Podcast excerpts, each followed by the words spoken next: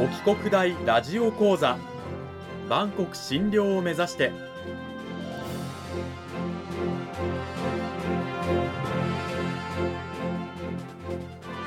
番組タイトルにある万国診療とは世界の架け橋を意味する言葉です。この番組はアジアの十字路に位置するここ沖縄にある沖縄国際大学で日々どのような研究や教育が行われているのかを発信していく番組です。案内人はラジオ沖縄アナウンサー小橋川響が務めます。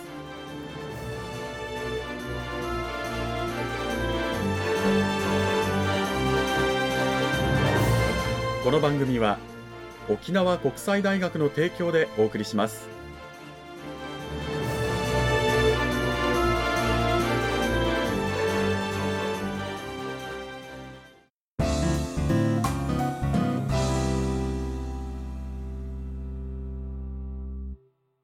沖国大ラジオ講座今週は先週に引き続き沖縄国際大学総合文化学部人間福祉学科の岩田直子先生を迎えてお送りします。岩田先生今週もよろしくお願いします。よろしくお願いします。講義タイトルはソーシャルワーカーを目指す人は大学で何を勉強している？ソーシャルワーカーの仕事と大学での学びと題してお送りしていきたいと思います。さて今週の内容に入る前にまずは私の方で先週のね1週目の内容の軽いおさらいからしていきたいと思います。まずソーシャルワーカーの仕事ということなんですけれどもあのソーシャルワーカー言葉は聞いたことあるけどどういった仕事をしているの？ということで生きづらさを抱えたりとか、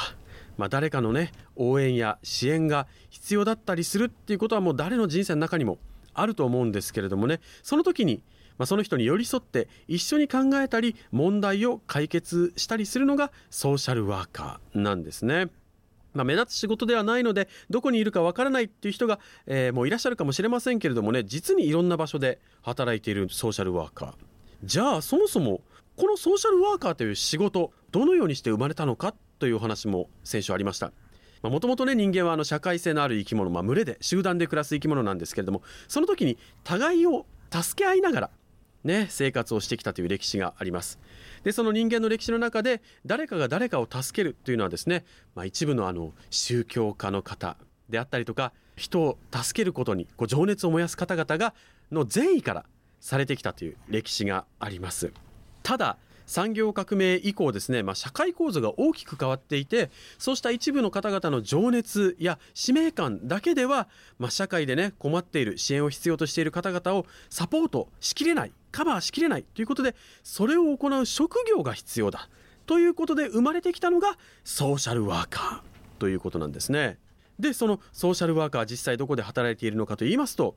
学校であったり病院市役所といった行政機関子育て支援センター、え、入所施設地域の福祉機関 NPO 団体それからあの刑務所などですね、まあ、いろんな支援を、ね、必要とする人々がいるような施設で働いている活躍しているということなんですね。で今挙げた働いている場所なんですけれどもねそういったところではそれぞれの人がそれぞれの悩みを抱えているわけですね。例えば学校と刑務所ではいる人たちの抱えている悩みってやっぱり違うわけでそういったところで一口にソーシャルワーカーといってもどういう悩みに応えるのか。そしてその悩みを解決するためにどういう手段方法を一緒に考えていくのかっていうのは全く違うわけでね解決の仕方が。本当にソーシャルワーカーというのはクリエイティブな仕事。固定観念に縛られずに活動している仕事なんですよ。という話を先週していただきました。さあそれを踏まえて岩田先生今週はどういったお話聞かせていただけるんでしょうか？はい。ソーシャルワーカーになるために大学で皆さんどんな勉強をしているのかということをお伝えできたらと思います、うん、つまり今週は具体的にソーシャルワーカーになるための、まあ、資格をね取得するためにどういったことをやってるのかっていうお話なわけですね。さてそんな、まあ、大学で学ぶというと座学と実践、はい、まあ、実習があると思うんですけれども、はい、まずあの座学、はい、まあ、いわゆる机上での勉強ですよね。どういったことをしてるんでしょうか、うんうんはい、なんか国家資格っていうとなんか受験勉強のような予備校のような講義をイメージする方もいるようなんですがそういうことはなくってですね、うん、やっぱりその社会や人間を理解するために歴史を学んだり政策を学んだり福祉理論それから哲学とかあの社会学とか本当に幅広い知識を身につけます。結構その座学のね時間も長いんですけども幅広く社会や人間を理解するための勉強をしていますあと帰国大の特徴としては、はい、海外社会福祉研修っていうのがありましてそういう知識を携えながら他の国ではどんな考えでどんなことが行われているかみたいなことも勉強しています。へえじゃあ日本のまあソーシャルワークというか福祉の勉強だけじゃなくて海外の例なんかも学生は学んでいると。はいそうですね。その座学の勉強でも広く欧米諸国、アジア諸国、いろんなところの社会福祉の状況を学んだりしていますし、実際に行ってお話を聞いたりもしています。へえ、まあ、比較っていうのはね非常に大事で、こう日本に比べて欧米諸国が進んでいるところ、日本の方がこっちはすごいなっていうところ、あるいはこの国独特の、まあ、ソーシャルワーカーとしてのこの仕事の在り方とかそういったものもあるでしょうけどそういった中からね学生は自分たちがこうあるべきといいますか目指したい、えー、ソーシャルワーカー像っていうものを作っていくわけですね。そうですね、はい、あの違いもあればどこの国に行ってもやはりその一人一人を大切にしたいとか人権を尊重するという共通のアイデンティティもあってそこを確認することもできます。なるほど。じゃあね座って座学で、まあ、机上で学んだ学生たちが今度は、はい、さあ学んだことをね、はい、実践だということで現場に飛び出していくと思うんですよ。この現場での学びというのはどういったことをしているんでしょうか？はいまずあの国家資格を得るためには実習が必要なんですね。で、現在は社会福祉士の場合は180時間、実は来年からは240時間に時間が増えるんですけども、うん、そういう現場での実習があります。でそこでは福祉施設の職員の方たちそのもうすでに社会福祉士と精神保健福祉士として働いている方が指導者となって実際のあの支援についていろいろと教えてくれます。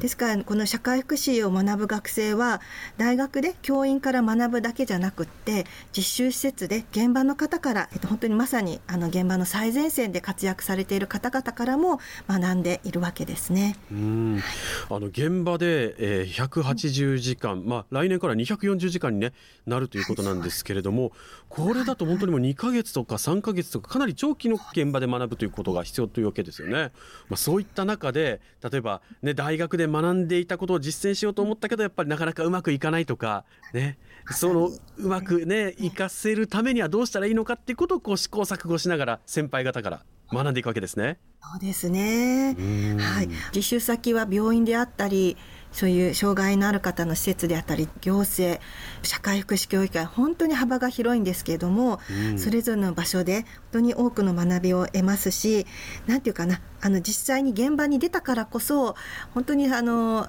大学の最初の最初に学ぶ基礎が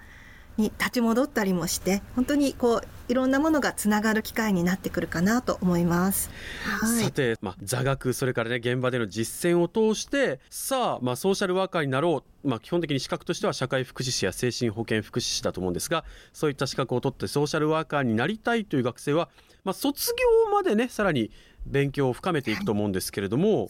そね、まあ、それぞれがやっぱりいろんなねこうテーマを見つけて卒業の、まあ、卒論のテーマにすると思うんですけれども実際どういった研究テーマがあったりするんでしょうか？はい。本当に幅が広いんですけれども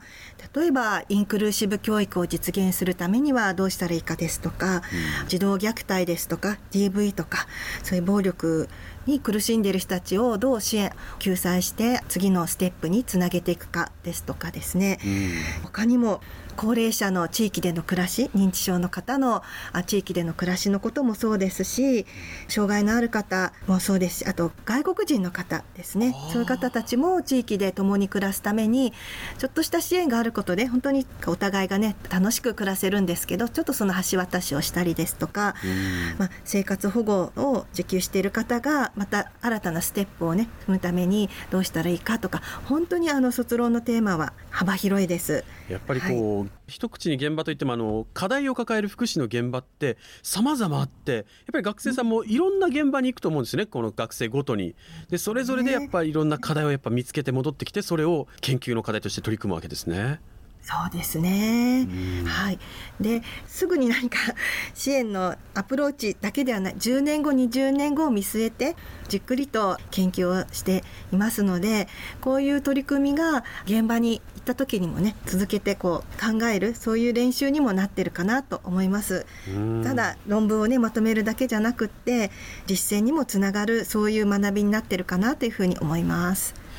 例えばあの児童虐待のこの取り上げて卒論のテーマに研究された方とかはこうソーシャルワーカーとしてね、卒業して仕事に就く際やっぱそういった現場に行かれることが多かったりっていうような傾向はあるんでしょうか？そうですね。はい、あの児童の分野の現場に行かれる方もいれば行政にの職員としてあの児童相談所ですとか市役所の窓口に立って支援をするっていうこともしています。それぞれがまあ卒論で選んだ課題にまあ着目して卒業後もそういった進路を取る学生もいるということなんですね。はい。本当にソーシャルワーカーという仕事のまあ幅広さであったりとかそのクリエイティブさあるいは大変さというものですねラジオを聴きの皆さんも理解していただけたのではないかなというふうに思います。はい、2週にわたって沖縄国際大学総合文化学部人間福祉学科の岩田直子先生にお話を伺いました。岩田先生どうもありがとうございました。ありがとうございました。さああっという間にエンディングの時間となりましたけれどもね。あの岩田先生ソーシャルワーカーになるための、まあ、資格として社会福祉士や精神保健福祉士の国家資格があるんですがこの資格を取得のための、まあ、受験をするね、まあ、国家試験の受験資格を沖国大では得ることができるということですよね。そうですね。うん、はい。これはあの県内では沖国大だけだったりするんでしょうか？あいえいえあのそういうことはなくて他の大学でもそれから専門学校でもあの受験資格を取得することはできます。はい、でもですねやっぱりその大学では本当にそうやっていろんなたくさんの仲間たちとディスカッションしたりとかボランティア実習をしたりですとかあと図書館もありますしねいろんな方をゲストにお招きしてあの学んだりもするという意味では広く本当に学ぶことができるそこら辺は魅力かなと思います4年間かけてね本当にたくさんの出会いとたくさんの学びがあるところは、まあ、一つ沖国大の魅力かなと思います。将来の職業の選択肢あるいは今興味があるところとしてね福祉とか、まあ、ソーシャルワーカーとかそういったところにね興味があるという方はぜひ沖国大の岩田直子先生の研究室のドアを叩いてみてはいかがでしょうか。2週にわたって岩田先生本当にどうもありがとうございました。ありがとうございました。